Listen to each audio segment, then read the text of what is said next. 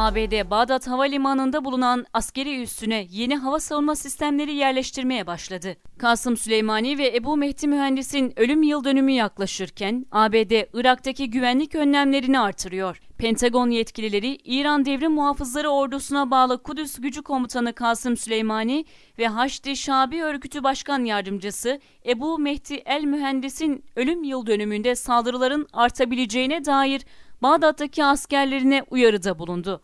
ABD güvenlik önlemleri kapsamında Victoria askeri üssüne hava savunma sistemi yerleştirmeye başladı. Olası saldırıları önlemek amacıyla ABD'nin yerleştirdiği hava savunma sistemleri caydırıcı bir unsur olarak kullanılacak. ABD 3 Ocak 2020 tarihinde Uluslararası Bağdat Havalimanı yakınlarında düzenlediği operasyonda İran Devrim Muhafızları Ordusu'na bağlı Kudüs Gücü Komutanı Kasım Süleymani ve Haçlı Şabi Örgütü Başkan Yardımcısı Ebu Mehdi El Mühendis'in konvoyuna saldırı düzenlemiş ve düzenlenen saldırıda İranlı iki üst düzey komutan yaşamını yitirmişti.